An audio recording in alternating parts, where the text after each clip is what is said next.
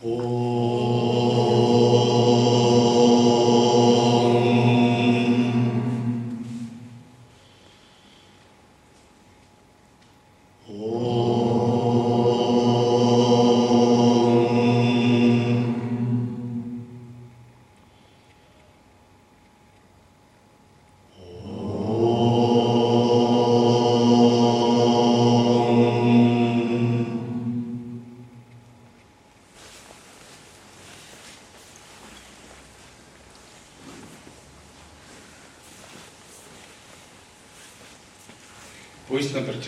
всего этого семинара вас сопровождает благословение Риши и Авадхуты Дататрия.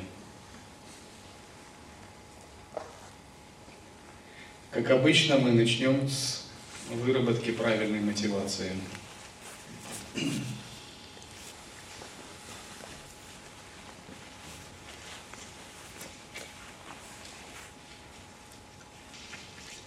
Духовный путь очень длинен, сложен и извилист. Но если у нас есть правильная мотивация, мы обязательно достигнем успеха. Правильная мотивация означает утвердиться в неприходящих вечных ценностях. И не слишком обращать внимание на временные, относительные ценности – Вот когда мы принимаем прибежище, мы принимаем прибежище в трех сокровищах. Это гуру, дхарма и санга. В абсолютном смысле гуру это сам абсолют, парабрахман. На тонком уровне это Иштадевата, божество Вадхута Дататрия, которого мы почитаем и в которого преображаемся. На внешнем уровне духовный учитель, который передает учение – А в момент реализации это садгуру внутри вашего сердца, который объединяет все это. И мы принимаем прибежище в этом как в сокровище, как в таких неприходящих ценностях. Другая ценность – это дхарма, учение. Например, дхарма Адвайты, которая является основой лай-йоги. История может меняться, нация, культура, политические течения, но Адвайта вечна. Потому что она есть сама суть мироздания, это сама саната Надхарма, вечный закон Вселенной. Никем не создавалась, у нее нет конкретного основателя, пророка, конкретной даты. Она существовала всегда.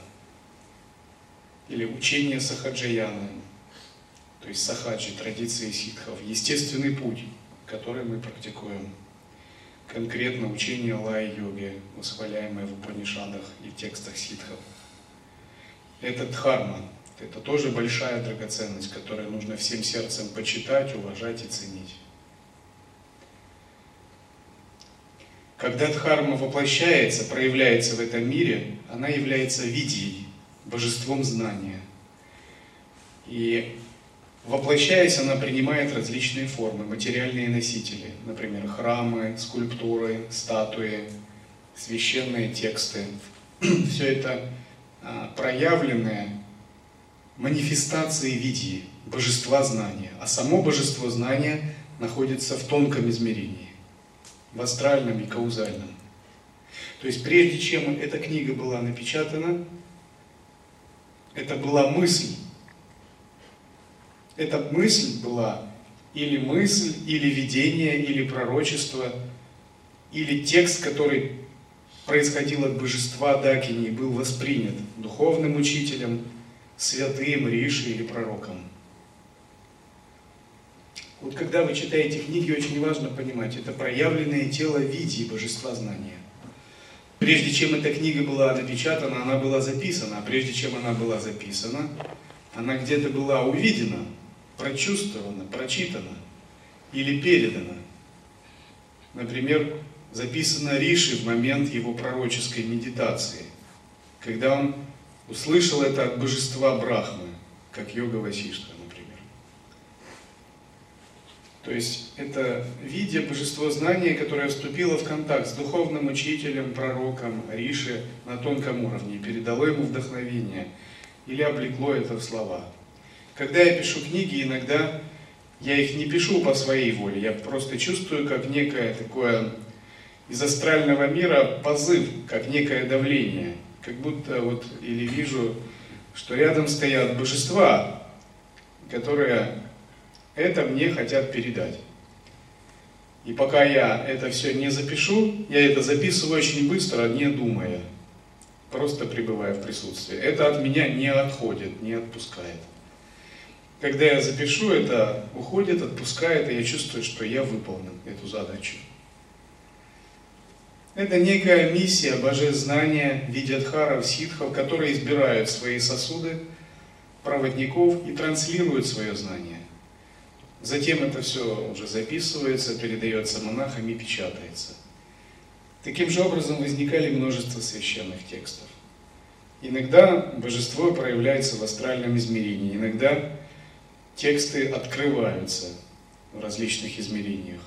И тот, кто их открывает, по-тибетски называется тертоном, открыватель, э, терма, спрятанных священных текстов. И такие тексты могут быть скрыты в сновидениях, в пространстве, в скалах, в медитации, где угодно их можно доставать. Они могут иметь материальные носители или могут видеться в виде букв, которые не пропадают, пока их не запишешь. Или просто переживаться как голос деваты, божества, как внутреннее вдохновение. Все это проявление дхармы, поскольку у дхармы есть множество тел. Есть физическое проявленное тело, есть тонкое тело. И вот деваты, божества, передачи учений, все это тонкое тело дхармы. На этом уровне действует Видядхара. Высшее тело дхармы – это пустота, недвойственный брахман. Все это тоже дхарма, и когда мы обретаем прибежище в сокровище, это три тела дхармы, которые мы принимаем как драгоценность. Например, тексты Йога Васиштха, Трипура Рахасия, Вивека Чудамания. Санга – это третье сокровище. Она включает в себя прежде всего божеств и святых живых источников, носителей знания, таких как Брахма, Вишну, Шива, семь Риши, Кумары, божества знания, Аватхута Дататрея, Ситхи, Святой Аватхута Ситха Брахмананда, Шанкарачарья и множество других. А та видимая санга, которую вы видите, монахи, послушники, миряне, это всего лишь э, такая вершина айсберга, очень маленькая. Вот что такое санга. Если видимая санга, она склонна еще там только рождаться или меняться, то невидимая санга, она уже существует всегда в трансцендентном измерении, она вечная и неприходящая. И когда мы обретаем это высшее сокровище, эти вечные ценности, то важно просто следовать им, держаться их. Это и есть верный путь к освобождению. А мирские, сансарные ценности, не слишком им придавать большое значение. Это все иллюзия, миражи. И в момент смерти мы сами убеждаемся в этом. Это просто проекция наших сознаний, это кармы. Именно те кармы, которые заставили нас воплотиться в сансаре. Все это на самом деле не важно. Это только кажется важным, пока мы живем. Ну, это большая-большая иллюзия. Подобно тому, как вы заснули и видели все это во сне. Разумеется, надо исполнять свои социальные обязанности, следовать принятым правилам в социуме, но не надо придавать этому какое-то большое значение. И эти ценности, они постоянно меняются, нестабильные, и в них нет истины. Политика, скандалы, сплетни, встречи, расставания, все это измерение сансары, это всегда было и всегда будет. Новости, какие-то войны, события. Это так называемый ход истории в нечистом кармическом видении. И когда ты в него попадаешь, в этом видении ничего нельзя решить, ничего нельзя закончить, ничего нельзя добиться. Оно постоянно. Ты в нем находишься, оно как бы постоянно тебя крутит. В этой жизни, в следующей, ты постоянно вращаешься. Надо просто выходить из этого видения. Это как если есть нетрезвый человек, то вы с ним Можете сколько угодно дискутировать о морали, высших ценностях, нравственном поведении, но это все бесполезно. Потому что само состояние изначально неверное. Надо просто выходить из этого состояния, просто дать человеку протрезветь, и все само будет. Таким же образом, мнимые ценности сансары, которые так сильно навязываются нам отовсюду, на самом деле это блеф, мишура, иллюзия. И именно из-за этой иллюзии мы смертные, несчастные, не можем контролировать свою карму.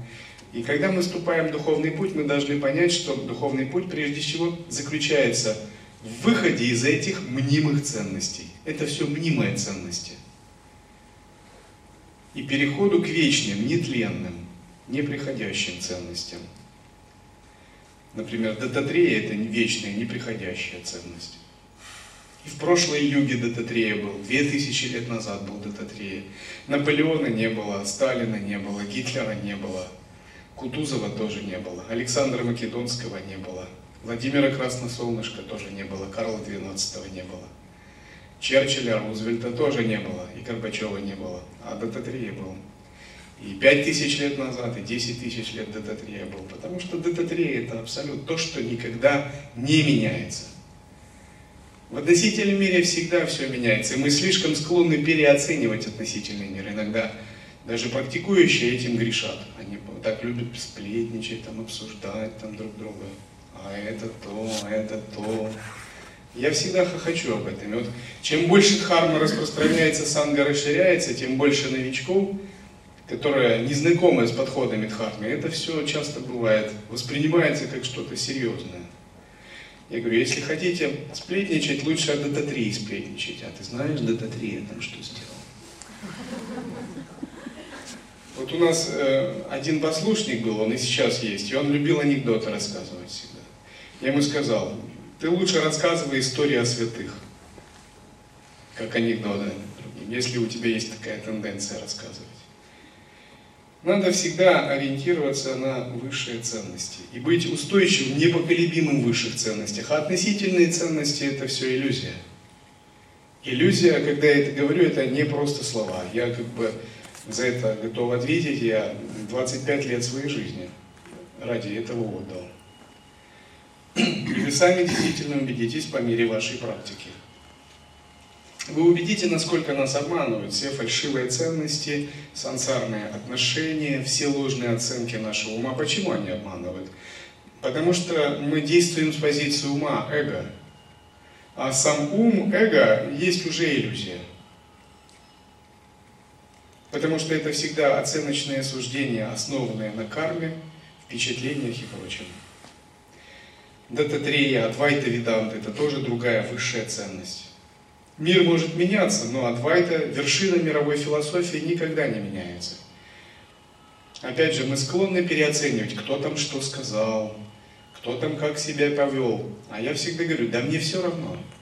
Потому что я знаю, кто я, я знаю, каково величие учения Адвайты. С точки зрения Адвайты, Брахман может развлекаться как ему угодно. Это не противоречит базовой философии Адвайты. Но в абсолютном смысле это все иллюзия. Это все только одна сущность, брахман. И зачем придавать этому большое значение?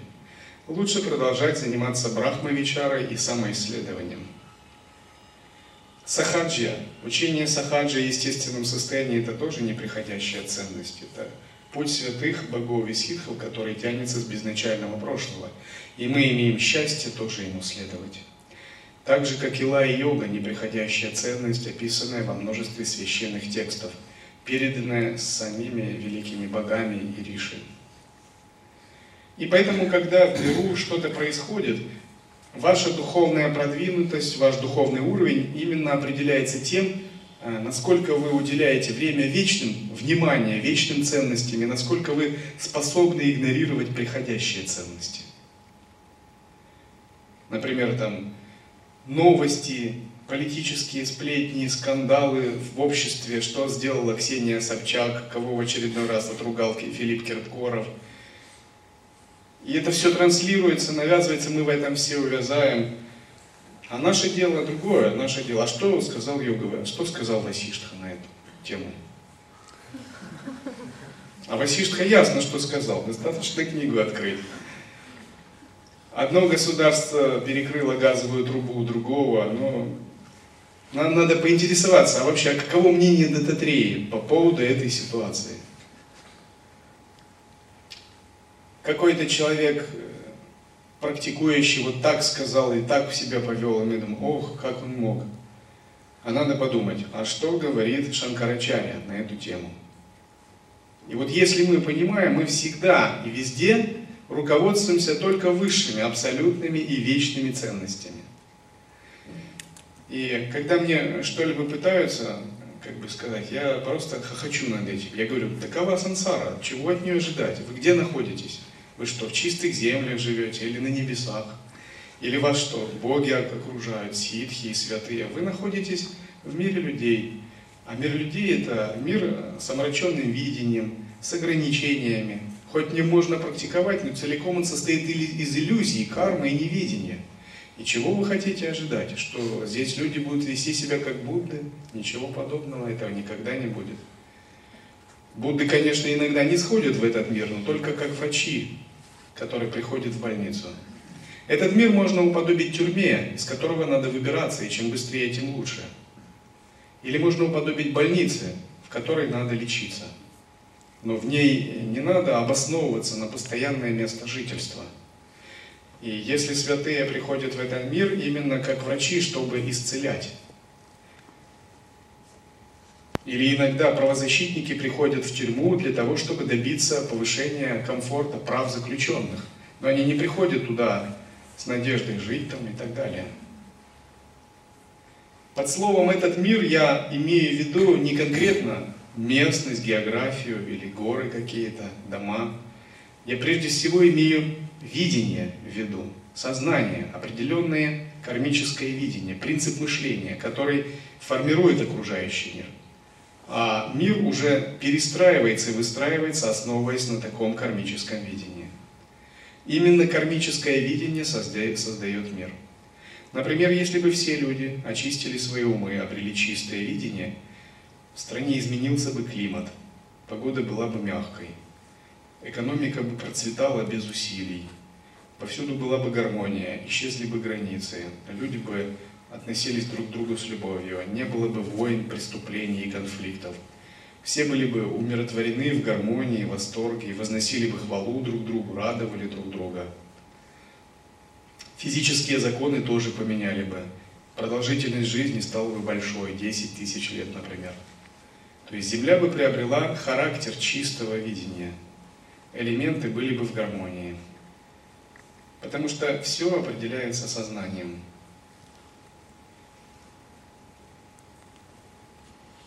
И вот чтобы утвердить свое сознание, нужно всегда ориентироваться на неприходящие ценности, на три сокровища, три драгоценности. И когда мы принимаем прибежище, символ веры, прибежище в трех сокровищах, всегда помнить это как драгоценность своей души и быть всегда верным ей.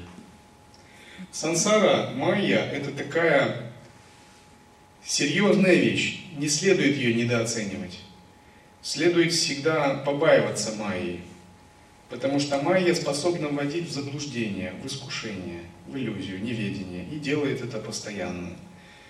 Народу майя ввела в заблуждение, когда Вишну создал город и в нем девушку, чтобы испытать его на соблазн. Народа имел случай похвастаться перед Вишну, что он победил Каму, бога любви и страсти, а Шиве не удалось, даже ему удалось. Вишну ради шутки решил проверить это. И он создал целый город, и в этом городе прекрасную девушку.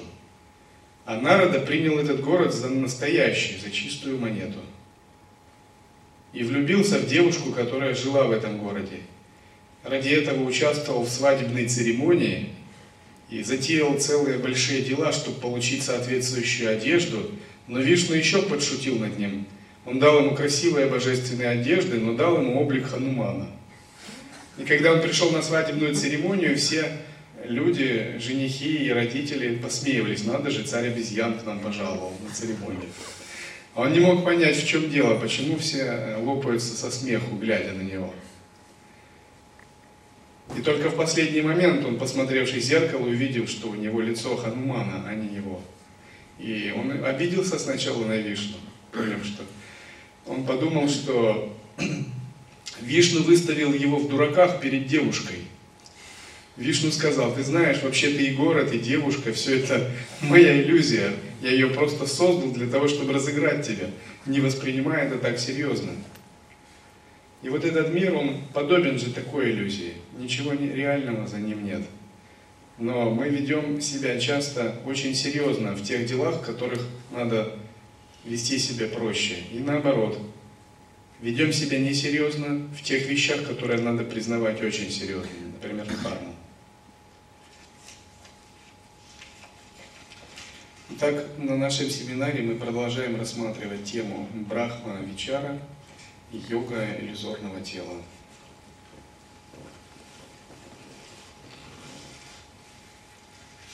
Наша духовная практика ведет нас к тому, чтобы стать джняни.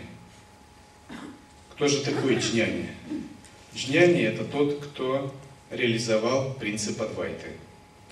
Это не ритуал, звание или некое свидетельство святости. Это указание на то, что человек обрел знание. И теперь он видит мир так, как он есть на самом деле – знак того, что он пребывает в глубокой осознанности, и иллюзии сансары больше не имеют власти над ним. Быть джняни означает достичь просветления. Это означает не быть человеком, а быть абсолютом. Чувствовать себя абсолютом. В человеческом смысле джняни не существует. Он не живет подобно обычным людям. Это сам абсолют играет в теле человека – в этом разница между джняни и обычным человеком.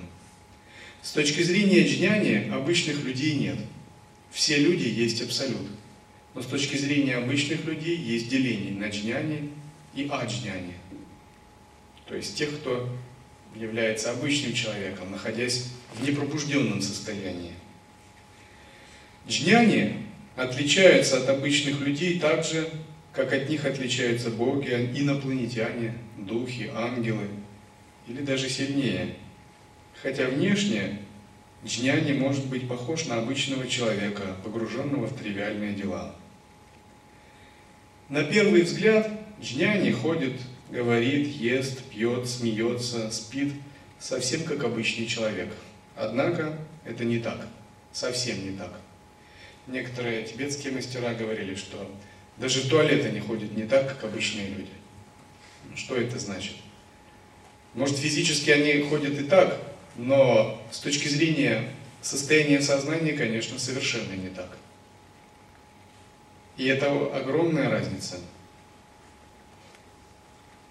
В глубине души Джняни отрешен, полностью отрешен от чего бы то ни было мирского или человеческого. В том смысле, как мы его понимаем. Все люди живут по-настоящему, и только Джняни играет, как актер в театре. Разница между Джняни и людьми обыденного мира такая же, как если бы мы рассматривали спектакль. И, допустим, все люди играют в этом спектакле. Но в этом спектакле они не знают, что это спектакль. Они искренне полагают, что это настоящая жизнь и озвучивают роли, читают тексты по сценарию, но им кажется, будто это все настоящая жизнь. Они переживают по-настоящему, искренне считают себя играющими роли. Но в этом спектакле есть актер, который знает, что это просто постановка, спектакль, игра. Он тоже играет эти роли искренне и добросовестно, но его знание переворачивает все. Потому что он больше не живет в этом спектакле. Он играет. И он не отождествляет себя с этой ролью. Фактически он вышел из-под очарования смысла, ценности этого спектакля. Но просто остается в нем участвовать ради полноты жизни, можно так сказать. Все люди проживают по-настоящему свои жизни – мыслят, любят, верят, надеются, ненавидят, стремятся к чему-либо. Только Джняни играет свою роль, словно актер в спектакле. И вам надо научиться играть свою роль, не привязываясь к этой жизни, словно актер в спектакле. Спектакль Джняни никогда не заканчивается, он не слышит оваций после занавеса. Все люди имеют прошлое, стремятся к чему-то в будущем. Но для Джняни время остановилось. Ни прошлого, ни будущего нет. Все люди что-то делают, но Джняни никогда ничего не делает, ибо знает, что его тоже нет и никогда не было. Для всех людей мир, его проблемы, события, связи – это реальность. А для Джняни это сон, иллюзия, игра, в которой он сам есть абсолют и творец этой игры. Он волен выбирать эту игру, направлять ее как угодно или прекращать. Реальность жня неуправляема, реальность человека обыденного мира неуправляема, потому что человек обыденного мира – это часть этой реальности, а джняни, он не часть этой реальности, он за ее пределами, он трансцендентен, поэтому реальность для него управляема. Если мы хотим взять под контроль свою жизнь, свою карму, нам надо обосноваться в такой точке восприятия за пределами всего этого – тогда наша судьба, жизнь, карма, все это начнет подчиняться нам, и мы сможем направлять его, как мы хотим. Но если мы погружены с головой в эту реальность и считаем себя частью этой реальности, то мы ничем не можем управлять, мы не можем направлять ход нашей эволюции. Реальность управляет нами, она несет нас, как щепки по реке времени. Многие люди думают, что они живут, конечно, это не так. Скорее, Жизнь проживается посредством их. Васаны, самскары и кармы. Наверное, по-настоящему живут пробужденные. Всех обычных людей просто несет река времени, несет, не спрашивая их, как щепки в бурном потоке. Можно представить горная река и водопад. И все люди плывут на плотах. И примерно за три километра до водопада эти люди плывут и не знают, что там водопад становится очень крутой, фактически вертикальный, отвесный. И вода падает с большой вершины вниз. И все люди плывут. И на этих плотах некоторые женятся, некоторые строят дом, некоторые пишут научные трактаты, а некоторые мечтают, чтобы стать великими историческими деятелями, политиками, отцами нации – кто-то на этих плотах забавляется маленькими удовольствиями, кто-то большими удовольствиями. И только пара человек, плывущие на других плотах, задумываются, куда эти плоты плывут. И пытаются увидеть, что же там впереди, что надо делать, думают, что же надо делать. Независимо от того, кто чем занимается, рано или поздно эти плоты плывут и довольно быстро. И они плывут к той точке, где река эта начинает падать с вершины вниз с огромным водопадом. Вот что такое человеческая жизнь. Независимо от того, что мы делаем, мы подходим к этой точке, которая называется смерть и новое рождение. С точки зрения такого водопада, неважно, что вы построили на плоту и каковы у вас планы. Есть только несколько мудрецов, которые знают, чем эта река заканчивается. И они говорят, не тратьте время зря, освобождайтесь от этого течения реки. Пытайтесь либо пристать к берегу, либо удержаться в этом течении, чтобы вас не сносило к этому водопаду. Развивайте силу своего сознания, не тратьте зря время. Развивайте свое мастерство управления плотом, чтобы освободиться от реки времени. Потому что река времени не собирается вас щадить. Таково ее свойство, изменение, паринама. И все же, что вы держитесь, оно рекой времени будет сметено. Это законы Вселенной. Для всех людей мир, его проблемы, события, связи – это реальность. Но для джняни это сон, иллюзия, игра. Первый шаг для того, чтобы освободиться от реки времени, надо научиться смотреть на мир как на иллюзию, как на игру – Джняни полностью отрешен от всего мирского, всего видимого, чувствуемого, как если бы он жил во сне, в глубоком сне. Он может искренне плакать и смеяться, веселиться с обычными людьми. Однако это не более чем талантливая игра актера на подмостках сцены жизни. Джняни видит, чувствует мир иначе. Если свести видение джняни к таким постулатам, то они будут звучать так. Мир нереален. Весь мир есть проекция моего «я». Есть только «я», «я» бесконечен, «я» само мироздание. «Я» есть единая, неделимая высшая сущность. «Я» – абсолют. Даже нет того «я», о котором можно было бы говорить. Есть только абсолют. Тело, ум, чувства, мысли, эго – это не я. Все видимое вокруг едино с умом, исходит из него и является его игрой, проекцией. Все изначально божественно, чисто и совершенно. Все, что происходит, лила, игра Бога и его энергии. Нет никаких понятий. Все понятия нереальны, игра ума. Ничто не имеет значения само по себе, или все имеет значение, все равностно, имеет единый вкус. Меня нет, как прочими всей Вселенной. Ничто никогда не происходит, но игры Абсолюта бесчисленны и непостижимы. Вселенная никогда не создавалась, и сейчас она не существует.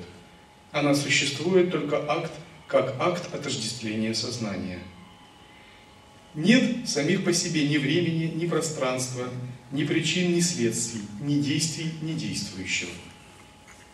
Все вокруг создано умом, так же, как в сновидении умом создается город в мгновение ока, без нужды визуализировать. Таким же образом и Вселенная мгновенно создается умом.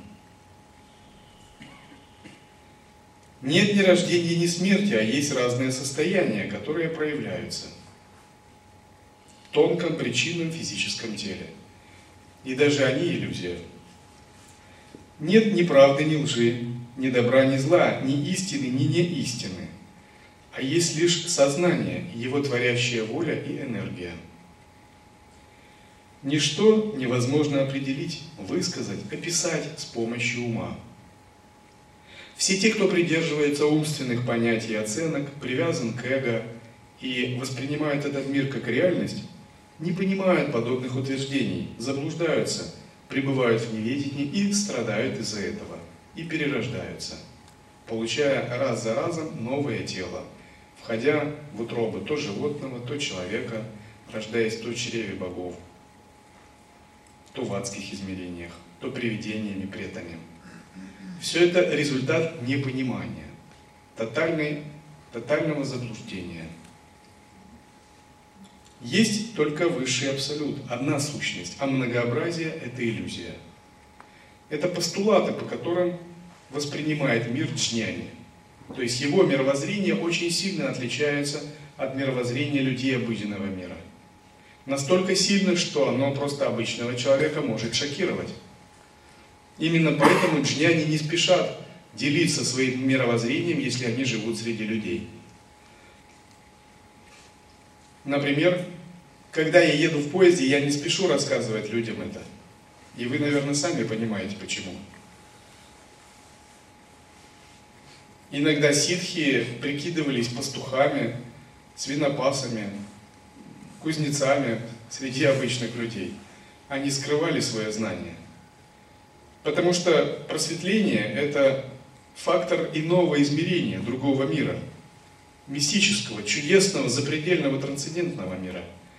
В мире обычном, обычного видения оно противоречит всем законам, оно недопустимо, оно запрещено.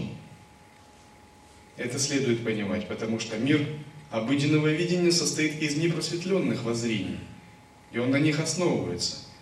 И как только вы пытаетесь транслировать видение джняни, то все смыслы и ценности этого мира начинают возмущаться – происходит посягательство на них. Поэтому, когда мы занимаемся духовной практикой, мы не пытаемся проявлять, транслировать просветление в этом измерении. Это бесполезно. Мы говорим, что этому миру надо отдать его. Но само просветление происходит в другом измерении. в измерении чистого видения, в просветленном измерении джняни. И наша задача переходить в это измерение, не создавая противоречия между двумя мирами. Джняни не философ, как многие могут подумать. Он живет этими аксиомами каждый миг своей жизни, и днем, и ночью. Эти аксиомы не есть плод его ментальных упражнений. Это его настоящий живой опыт, прямое переживание, за которое он заплатил большую цену. Свое ограниченное «я», свои иллюзии. Джняни живет за пределами ума. Что это значит? Для этого можно разобраться, как вообще функционирует ум согласно учению Дататрии. Трипура Рахаси Дататрея описывает разные состояния, типы работы ума. И первый тип описывается как освещение. То есть, когда ум освещает что-либо. Освещение означает соединение ума с внешними объектами, когда он замечает их необусловленно и неопределенно. Он как бы не ограничивается объектами. При простом освещении различия не отмечаются, а вещь еще не определена. Это очень похоже на практику созерцания в Шамхаве Мудре, когда вы смотрите на какой-либо объект, не вынося суждений и оценок – вы объект воспринимаете, но при этом не говорите, объект такой или этакий. Это освещение. Вот такое освещение характерно для глубокого сна без сновидений. Фактически созерцание присутствие в естественном состоянии, созерцание в Шамхаве мудре и глубокий сон без сновидений – это тождественное состояние. И наша задача научиться так созерцать, чтобы мы могли быть полностью, тотально осознаны в этом состоянии. Если мы не осознаны, то глубокий сон без сновидений предстает нам в виде беспамятства, неведения. Но если мы учимся таким образом созерцать, это называется обнаженное осознавание. Находиться в состоянии простого освещения – вот практика обнаженного осознавания – это и есть функция ума, которая, которая работает в режиме освещения. Другой тип работы ума называется обдумывание или рассмотрение. Обдумывание означает, что мы обдумываем замеченный объект, обусловленно, и мы ограничены объектом. То есть мы подпадаем под свойства увиденного. Объект производит на нас впечатление – и мы порождаем некие оценки. Теперь отсутствует обнаженное осознавание, но включается понятийный ум. И такое рассмотрение бывает трех типов. Первое – это когда свежее переживание, прямо по факту. Например, я вижу свет, и этот свет на меня воздействует. И второй вид такой работы ума – это память, то есть размышление над первым свежим переживанием – и когда я ушел, уже света не вижу, но память есть, и я обдумываю, какой я видел свет. Все это тип работы ума, связанный с рассмотрением. Он происходит в обычном бодрственном состоянии, с мыслями. Этот тип работы ума является формой неведения, присущая сну со сновидениями, бодрствованию всегда, когда есть фантазии, мысли, викальпы, модификация ума. Наконец, Третий способ работы ума – это ясное определение объекта. Ясное определение объекта означает создание стереотипа. Когда мы четко поняли, это то-то, а это то-то. Мы дали оценку, и теперь объект закрепился в нашем сознании, и он существует уже как некая идея, отделившись от материального носителя.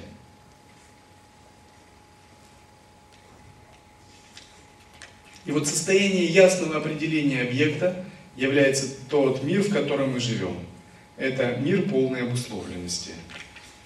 Когда мы занимаемся созерцанием, наша задача избавиться от третьего и второго типов, по крайней мере, сделать их подчиненными и научиться находиться в состоянии созерцания, когда действует режим ума, называемый освещение.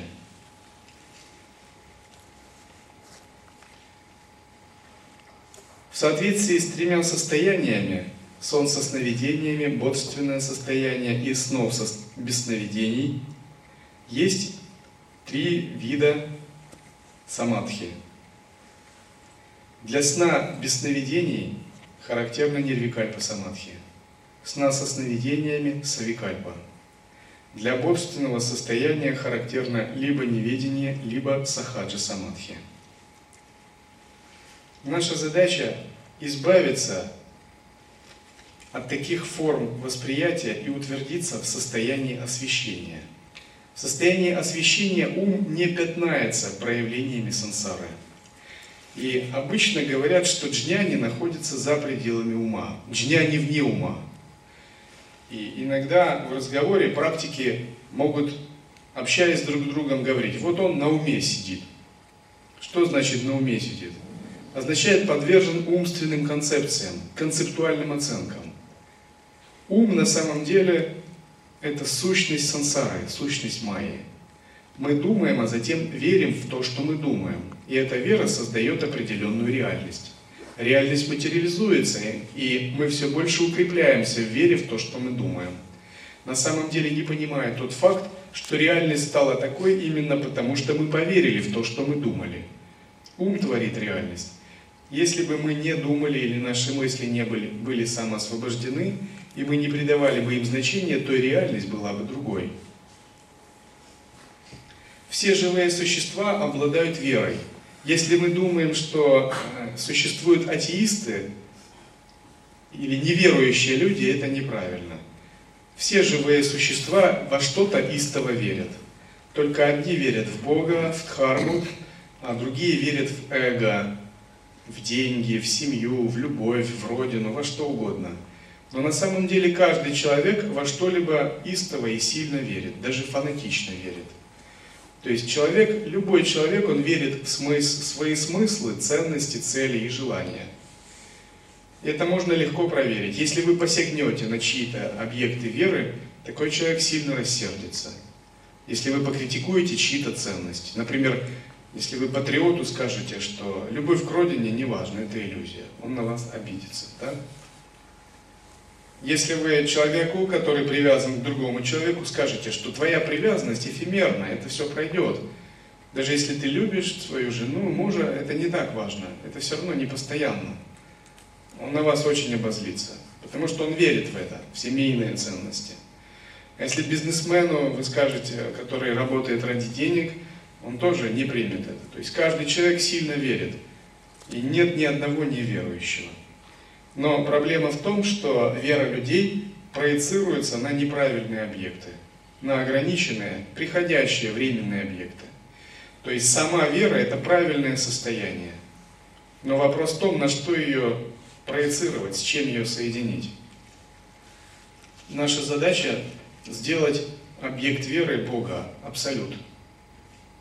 То, что за пределами чувств, ума и эго, то, что вечно, нетленно и приходящее – чтобы это сделать, нужно научиться созерцанию за пределами ума. Ум дает человеку ясность, защищенность, упорядоченность. Он помогает выживать ему в процессе эволюционной борьбы. Но он забирает у него самое дорогое – переживание истинной реальности, магии и парадокса этого мира, чувство бесконечности и вечности. Он забирает у него переживание божественного собственной божественности и божественности мира. И это очень дорогая плата за его использование. Поэтому все люди порабощены своими умами. Только джняни знает, как пользоваться умом, не порабощаясь им. Джняни говорит, я не человек ума, я джняни. Это значит, что джняни вне всякой логики, шаблонов, любых правил, стандартов, схем, традиций, догм, постулатов и законов. Потому что это все факт обыденного сансарного мира. Сама же джняна трансцендентна, она за пределами всего этого. Не то чтобы джняни их ненавидит или борется с ними. Джняни просто вне их, так же как солнце вне человеческой истории, полной войн, катаклизмов, противоречий и столкновений. Будучи нераздельным с Абсолютом, истинный джняни, он как бы сам себе правило, стандарт, он источник, или творец догмы, или создатель постулатов. Он сам есть закон бытия, поскольку он неотделим от Бога. А Бог есть источник всяких законов. В той мере, насколько он отождествлен с Абсолютом. Все смыслы, ценности, цели, действия человечества зависят от ума. Направляются умом, исходят из ума, построены на логике, понятиях и законах ума. Но джняни живет в бытии вне ума. Джняни внутри алогичен, иррационален. Он может даже пугающе быть алогичным, до безумия, с точки зрения обычного человека, до юродства, поскольку он видит мир как непрекращающийся театр, театр абсурда, хэппенинг, как сюрреалистический спектакль, без смысла и без цели. Это просто игра, и он наблюдает ее, иногда и подыгрывает сам, словно старик, вздумавший порезвиться с детьми. Человеческое восприятие, основанное на умственных суждениях, понятиях, оценках, для джняни не характерно, потому что оно от ума. А ум есть сон сознания, клетка, тюрьма неведения. Именно ум заставляет нас забыть свою бесконечную природу и страдать. Ум закрывает от нас свет внутреннего солнца. Он заставляет подпасть под очарование ложных смыслов, фальшивых ценностей и неверных целей в жизни. Для джняни, который открыл в себе пространство свободы не ума, это недопустимо. Джняни готов пожертвовать очень многим, но он никогда не пожертвует внутренней свободой. Свободой от понятия ума, от его концепции. Все человеческие двойственные разговоры, мысли, цели, ценности для него не более чем игра иллюзий, зеркале ума. Ничего не значащее сновидение. Они имеют смысл только как игра, но не как реальность. Джняни принимает реальность ума и его понятий только в контексте игры. Но признать за умом правду, истину, означает утратить джняну, а этого себе джняни позволить не может. Джняни вышел за пределы ума, концепций, логики и рациональности и нашел вечность и бесконечность Бога. Он увидел, что вечность, бесконечность всегда были – но ум скрывал их от него, как века, будучи ничтожным, может скрывать огромное небо или солнце от глаз. Джняни пребывает вне мыслей, вне слов, описаний, вне определений, вне правил, стандартов, культурных и духовных традиций, но он их и не отвергает. Он ими пользуется и опирается ими по необходимости, как практика игры. Однако все описания и определения для него подобны лепету безумца или как бормотание спящего во сне, поскольку слова не выражают состояние Абсолюта. Логика его затмевает, потому что это непостижимо и невыразимо, а ум здесь явно лишний. Все люди ума кажутся сами себе разумными, но для джняни они подобны безумцам, забывшим себя, или слепцам, потерявшим дорогу. Джняни, живя вне ума, непонятен людям, но он во всем мире единственный и разумен. Даже ученые, философы, пишущие трактаты по Веданте, этого не знают, потому что это знает только Джняни. Джняни не думает и не говорит о реальности, он сам ею является. Ум слова для него не имеет значения.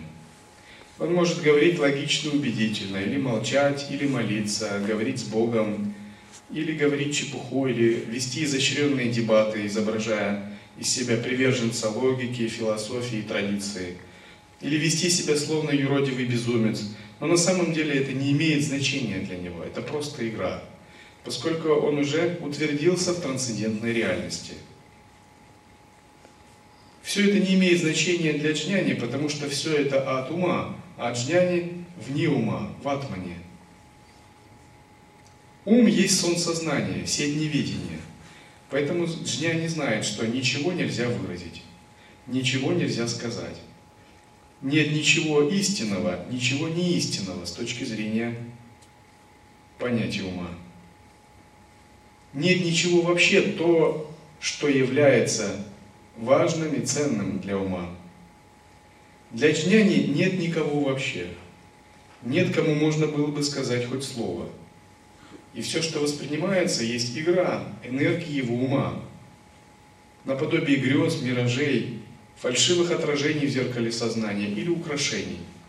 Эта игра не отвергается, она признается как часть Абсолюта, как его полнота и манифестация.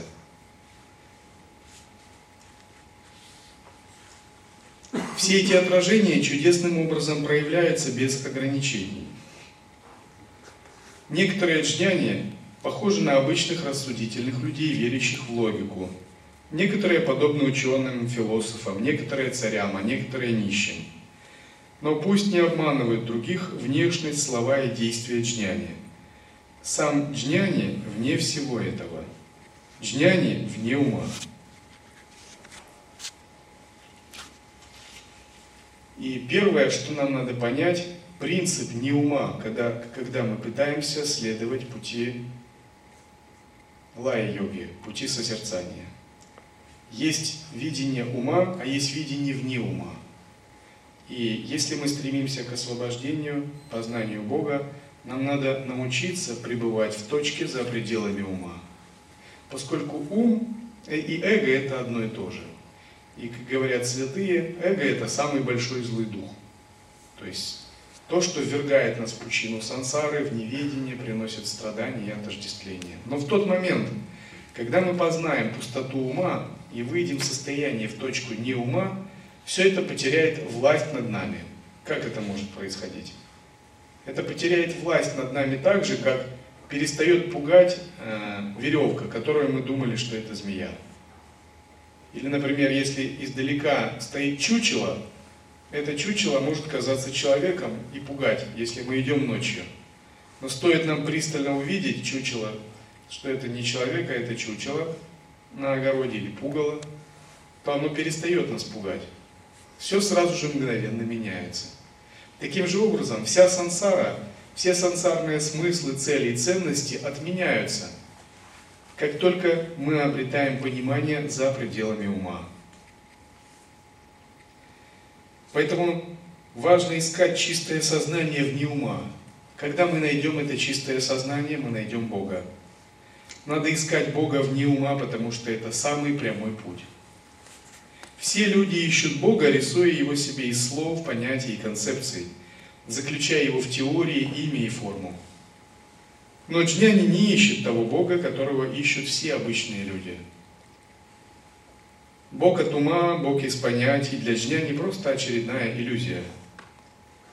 Это не Бог, а, скажем так, его фальшивая копия, симулятор, суррогат. Его Бог вне слов и понятий, вне концепций, логических утверждений.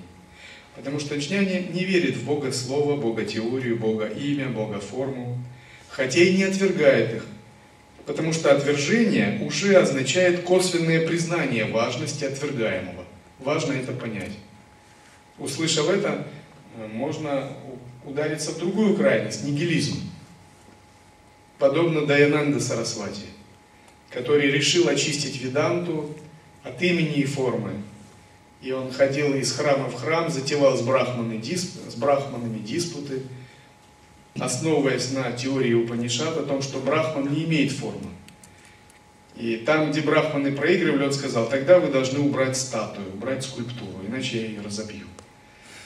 И он ходил из храма в храм, и все брахманы пугались его, вступать с ним в диспуты. Даянанда Сарасвати – это известный индийский свами, который жил, по-моему, в XIX веке, основатель одного из религиозных обществ. Это форма крайнего мышления, называемая в учении нигилизм. То есть, когда мы верим в ум, это этернализм, слепое принятие материальной реальности за чистую монету. А когда мы впадаем в крайность пустоты и непроявленного и начинаем отвергать все, что имеет ум, понятия, форму, воевать с ними, разрушать их, это нигилизм. Джняни находится вне крайностей и нигилизма, и этернализма.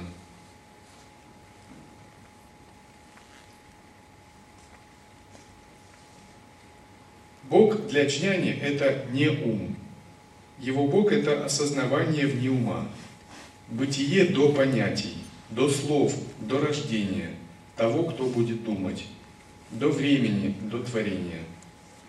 Как же джняни живет вне ума? Он не действует, не думает, он пребывает вне ума. Он не смотрит, он просто видит. Он не думает, он осознает.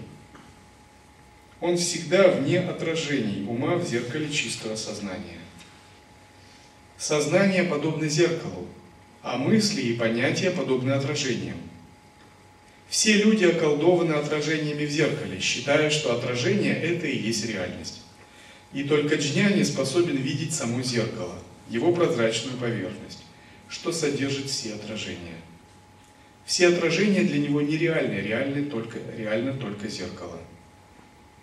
Что такое зеркало?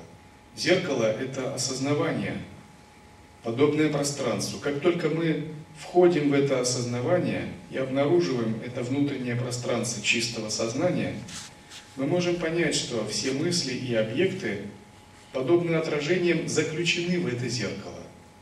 Но зеркало отдельно от отражений. Зеркало не запятнывается отражениями, оно всегда чисто. И отразятся в зеркале прекрасные вещи или плохие вещи, ему все равно. Например, если мы поставим зеркало и покажем, а, отобразим в зеркале Будду, а затем вместо Будды приведем собаку. Зеркало отразит сначала Будду, потом собаку. Но само зеркало не запятнается ни тем, ни другим. Или если зеркало стоит, и в нем отразится один предмет, или миллиард предметов, зеркало не испачкается, не поломается. Ему все равно, один предмет или миллиард. Эти отражения никак на него не влияют. Таким же образом, зеркало нашего ума может отражать все угодно, все что угодно, любые отражения, но оно никак с ними не связано и не запятнывается. Но когда мы не понимаем принцип за пределами ума, мы слишком склонны переоценивать отражения. Фактически мы только и делаем, что рассматриваем отражения, одни отвергаем, а к другим стремимся. Это и есть сансара. Наша задача выйти из состояния отражений и войти в состояние переживания зеркала, прямого переживания. Это зеркало, это и есть Бог. Разумеется, это только самое начало.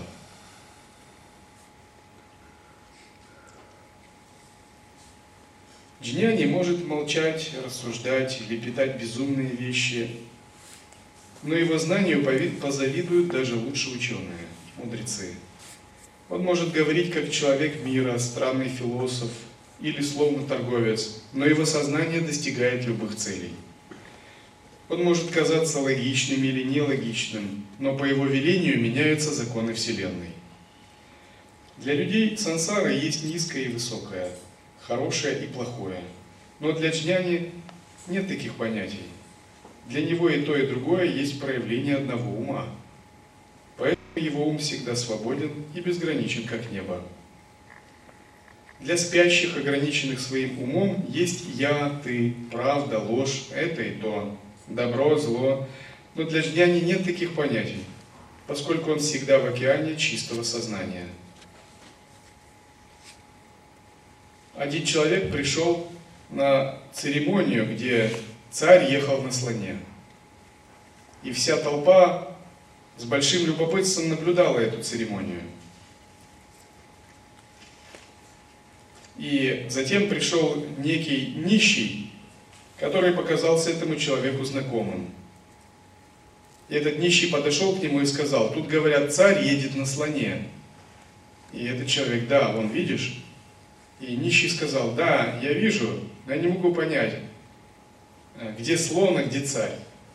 Человек сказал, что вот это ты простофиля, не можешь даже отличить слона от царя. Смотри, слон наверху, а, э, слон внизу, а царь наверху. Царь сидит верхом на слоне и едет на нем. Нищий снова сказал, ой, извини, я не очень понимаю, что такое наверху, внизу. И этот человек сказал, ну ты простофилия, вообще не понимаешь ничего. Смотри, он залез ему на спину и сказал, смотри, я наверху, я царь, ты внизу, ты слон. Теперь понятно? Человек сказал, вроде бы понятно, но ты говоришь я, ты. А кто ты? А кто я? И внезапно у этого человека настигло пробуждение. Он понял, что перед ним не простой нищий, перед ним джняни, который дал ему урок, урок джняна йоги, тождество субъекта и объекта.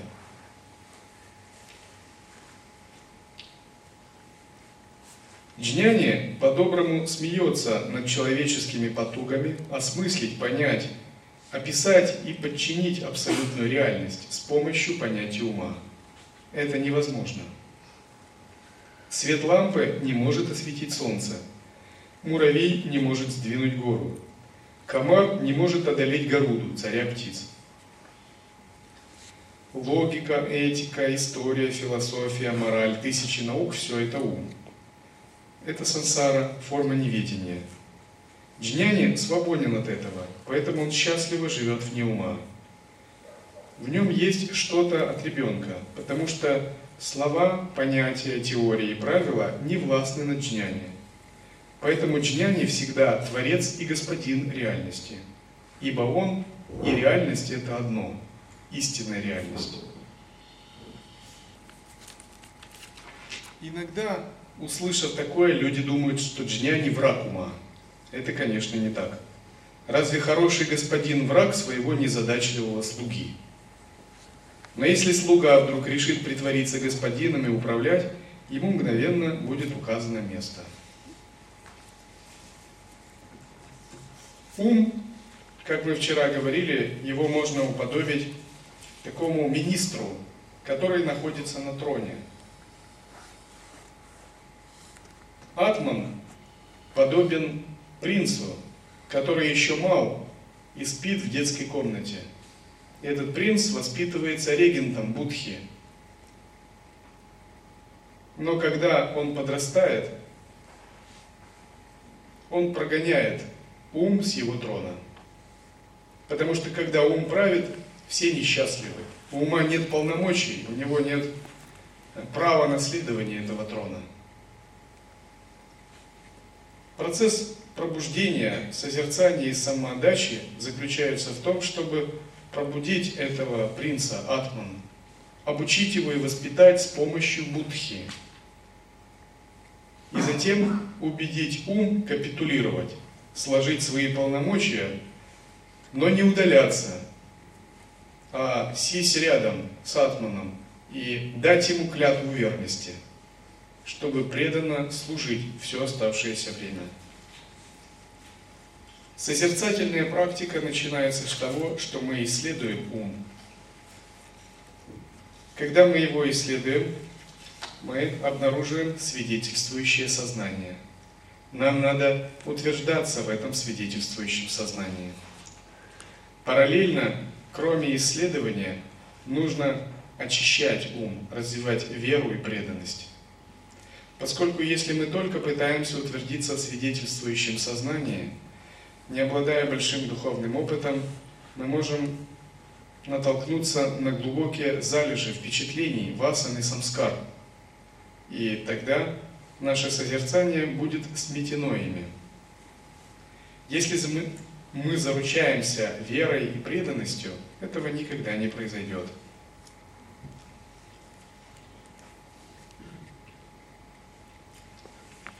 Итак, практика Брахмавичары это краеугольный камень учения философии Адвайта Веданты. Она заключается в том, чтобы исследовать Абсолют. Если Атма Вичара учит нас, как исследовать собственное Я, то на пути Брахма Вичара мы занимаемся исследованием Бога, Абсолюта. Если сказать уж двумя словами, то Брахма Вичара означает думать о Боге, погружаться в это размышление – и сначала мы делаем это с помощью мыслей, ума. Затем мы учимся это делать на неконцептуальном, более тонком уровне. Брахма-вичара, если вы ее выполняете, нужно начинать с аналитических медитаций. Она называется непревзойденной, сияющей, великолеп, великолепной колесницей. Брахма-вичара – царица всех йогических садхан, всех учений. Это царица сути всего ведического, тантрического и любого другого знания. Это сущность знания всех школ веданты, мимансы, ньяи, санки, йоги, вайшешики, буддизма и джайнизма. Это великий прямой путь древних ситхов, аватхутов, риши и богов. Квинтэссенция всего ведантического, шиваитского, вайшнавского, шактистского знания и всех иных путей, существующих в этом мире. Раджа-йога, бхакти-йога, джняна, лая, мантра-йога, саньяса-йога, все другие йоги стремятся лишь к познанию Брахмана, Всевышнего Источника, Творца и Владыки миров. Тысячи великолепных писаний описывают Абсолют, философию, чакры, нади, атрибуты божеств, но ничто не сравнится с Брахмавичарой. Брахмавичара соединяет в себе все – дарует достижение всего. Она сама есть все. Она основа, путь и плод. Начало, конец, видение, медитация и поведение, метод и мудрость. Она есть сама сахаджья, которая ведет к лае и мокше, растворению и освобождению. Почему? Потому что тот, кто познает Брахмана, не нуждается более в познании других вещей. Те же, кто обладают многообразным знанием, но Брахмана не знают, никогда не удовлетворены своим знанием и являются еще искателями. В чем суть Брахма-вичары? Направив ум на Брахмана, избегая отвлечений, с бдительным умом, всегда и везде следует внимательно размышлять о Брахмане, великом источнике и владыке всего, как бы поглощаясь таким размышлением – Святой – это тот, кто всегда думает о Боге. Вот. Люди обычно погружены в тысячи дел и мыслей и думают о них. Но святые не погружены в тысячи дел. Они погружены только в мысли о Боге. И только это их занимает. Я написал такой текст, он называется «Ну и что?», чтобы показать, что это такое. Пусть грешен я, пусть даже я самый глупый из людей. Ну и что? Это не важно. Бог ведь всегда свят. Он есть сама высшая святость и мудрость. А потому мне не досуг думать о грехах, ведь я день и ночь размышляю о святости Бога. Пусть ум мой грязен, как у свиньи или собаки. Ну и что? Может, это просто кажется моему двойственному спящему уму, делящему все на чистое и грязное. Ведь Бог всегда чист. Он есть сверкающая ослепительная чистота. А потому некогда мне размышлять о собственной грязи. Я день и ночь погружен в мысли о чистоте Всевышнего. Пусть весьма несовершенен я, и это видно даже собаке. Ну и что? Неважно. Может, это просто мой ограниченный ум захвачен двойственными понятиями совершенства и несовершенства.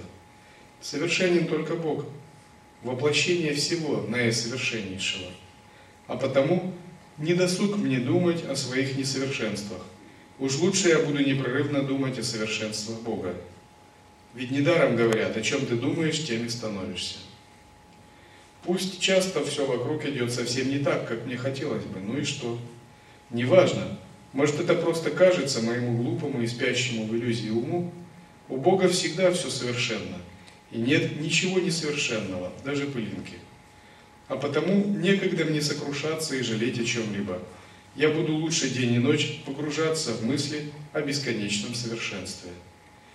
Пусть сегодня мне все, сегодня меня все превозносят и хвалят, а вчера хулили и критиковали. Ну и что?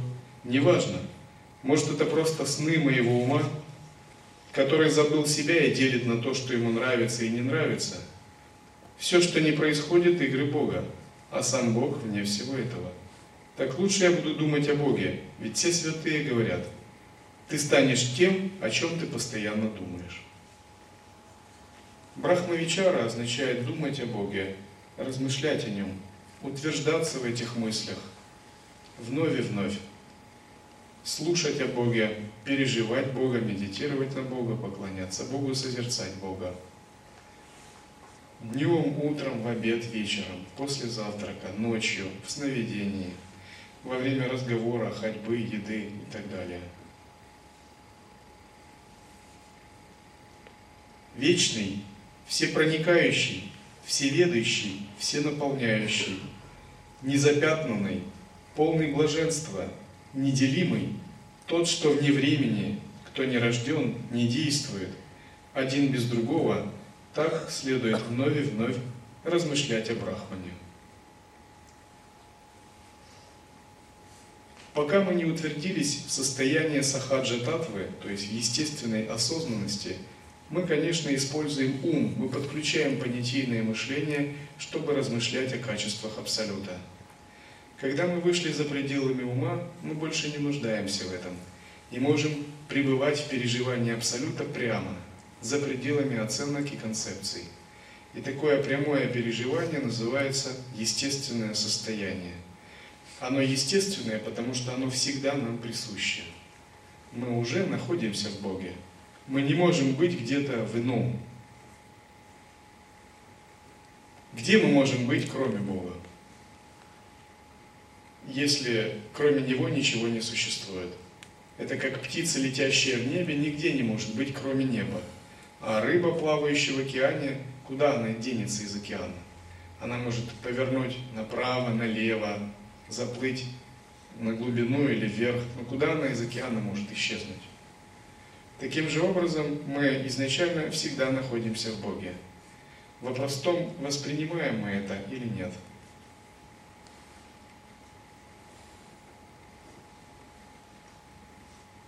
Когда непрестанно размышляешь о Брахмане, стоишь ли ты, ходишь, бежишь, сидишь, говоришь, работаешь, ешь, пьешь или спишь, следует непрерывно сосредотачиваться на великом владыке, всеведущем, всенаполняющем, всепроникающем, вечном, полном блаженства. Силой Вивеки глубоко исследуя его природу. Это именуют Брахмавичарой.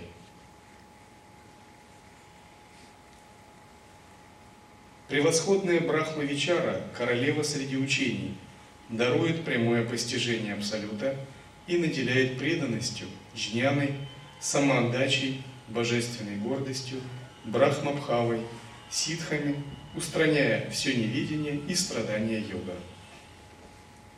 Джняни – тот, чей ум поглощен брахманом. У высших джняни ум поглощен и растворен в Абсолюте – у начинающих джняни ум направляется на брахман, но еще не растворен.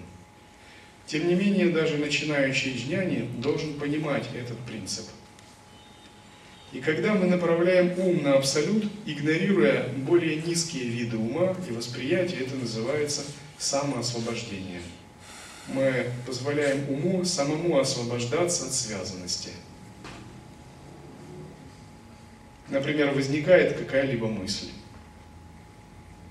суждение или оценка, а мы думаем, в абсолюте все эти понятия нереальны, не важны. И сразу концентрируемся на брахмане. А если мы более глубоко научились заниматься практикой созерцания, то нам даже не нужно мысленно рассуждать об этом. Мы мгновенно смещаем ум за пределы концепций и мгновенно входим в состояние абсолютности. Когда такое происходит, то мысли, говорят, самоосвобождаются. Клеши, эмоции или желания сами освобождаются. Мы ничего не делали, чтобы их устранить, не боролись, но они исчезли. Метод самоосвобождения чрезвычайно важен на пути созерцания в лая-йоге. Часто духовные искатели склонны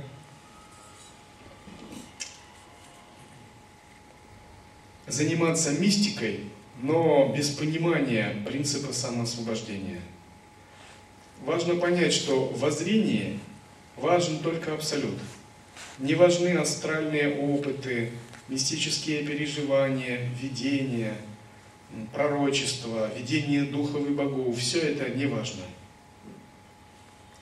И бывает духовные практикующие уже очень склонны придавать значение всему этому. О, вчера я видел духа, он мне сделал то-то. А я э, в тонком теле заглянул туда-то, и у того человека какие-то чакры и аура вот такая. И все это, как бы, такое определенное видение постоянно поддерживается. Но в относительном измерении это допустимо, но когда речь идет об абсолютном воззрении, с точки зрения джняна йоги это неправильно. Все это надо самоосвобождать. Потому что для абсолютного воззрения, что боги, что духи, что тонкое тело, что грубое, это не важно. Мы мгновенно высвобождаем свой ум от связанности всеми этими смыслами и помещаем его в восприятие абсолютности. Это метод самоосвобождения. Самоосвобождение означает каждый миг своей жизни высвобождать свой ум из подпадания под различные иллюзорные оценки и восприятия. Сам Абсолют трансцендентен по отношению к чему бы то ни было. И когда мы утверждаемся в таком безопорном, трансцендентном состоянии, мы видим, что мы реально освобождаемся. Мы перестаем зависеть от всего этого – Наша точка сознания гораздо глубже, и сансара больше не властна над нами. И когда мы установили свою точку сознания в трансцендентном состоянии, мы видим, что теперь мы сами можем управлять этой сансарой. Сансара не так уж и страшна, это просто энергия. И мы можем ее менять, в нужном направлении направлять, останавливать. Она теперь больше нас не очаровывает, она не властна над нами. Потому что сансара тождественна нашему уму. А когда мы обрели власть над умом и установились точки за пределами ума, то теперь рычаг управления переходит в другие руки. Именно из этой точки проявляются различные ситхи, сверхъестественные силы. Ситхи кажутся невозможными только когда мы погружены в ум и в оценочные суждения. Но когда мы находимся в трансцендентном, ситхи это нечто естественное – хотя у каждого не приходит соответствие с кармой. Из трансцендентного рождаются все смыслы, источники, все явления и события. Поэтому все события могут направляться из точки трансцендентного. Один святой сказал своим ученикам построить храм. И они сказали, а где мы деньги возьмем? Он сказал, не беспокойтесь, вот я вам принесу горшочек и оттуда возьмете. Он принес им горшок, и там было золото. Он каждый день приносил им по горшку. Они, не думая много, взяли это золото, потратили, построили прекрасный храм. Затем этим заинтересовалась полиция, как в такой местности бедной, откуда появились деньги. Начали выяснять, спрашивать у учеников, затем у этого садху. И они спросили, вам, может, жертвовал кто-то богатый бизнесмен на строительство храма? Он сказал, нет. А где же вы их взяли? Сказал, я знаю такое место, где много денег, пойдемте, я вам покажу. И они пошли через джунгли в озеро. Эту историю мне рассказала Сати Джаси, кстати. И они пошли в озеро. И в озере, он зашел в озере, и там был большой крокодил. Садху подошел, крокодил раскрыл пасть, он закрыл, э, засунул руку крокодилу в пасть. И сказал, вот место, где много денег. И начал вытаскивать оттуда золотые монеты. Он сказал, здесь очень много денег. Полицейские увидели это и махнули рукой. Бесполезно. Поскольку садху находится за пределами ума, в другой трансцендентной реальности, теперь он уже не так подвластен законам этой реальности. Он может сам менять эти законы. И когда вы приобщаетесь к традиции, школе джняна йоги, Важно всегда иметь некий идеал, приоритет, то, на что надо ориентироваться. Не слишком доверяйте себе, как эго, как уму. Лучше попробуйте ориентироваться на авторитеты, идеал. с тем, чтобы раскрыть вершину, уровень реализации этих авторитетов в себе. С одной стороны, себя верить надо, потому что ты внутри сам абсолют. С другой, надо четко отделить, чему верить в себе, а чему нет. Один святой говорил так, не верь себе, не верь себе, а только святым и Богу. Потому что ум очень изменчив, эго очень изменчиво. И ум это такой продажный слуга. Если вы ему сильно будете доверять, он вас предаст. Сто процентов. Потому что уму чуть больше посулить, дать взятку, он мать родную продаст. И эго. Это ум. Ум это вайща, торговец. Ум это даже не кшатри. Вот кшатри это будхи в нас. Для будхи важны ценности, принципы, честь, там, совесть. А ум плохо, хорошо, нравится, не нравится, хочу, не хочу, торговец. Он может продать. Чуть ему больше посулить, соблазнить, он вас подставит, как говорят. Ему нельзя верить никогда. И вот очень важно, когда мы входим в учение, в традицию школы, ориентироваться на идеалы представления чняни. То есть думать, а как думает чняни, как он мыслит, как живет чняни, каково его мировоззрение. Как думаю я, мне уже понятно, в общем. Что я думаю по этому поводу, поэтому это не важно. Как думает э, какой-то политический деятель, звезда эстрады, тоже всем понятно. Но для нас важно именно установить приоритеты и идеалы и ориентироваться на подобные идеалы, с тем, чтобы мы могли расти в эту сторону. И, допустим, у вас возникают какие-либо конфликтные отношения с кем-либо. Человек думает, я думаю, говорит, я думаю так, а вы говорите, а я вот так думаю. И у вас нет взаимопонимания и гармонии. Но если вы посмотрите скажете, а что говорит по этому поводу Васиштха?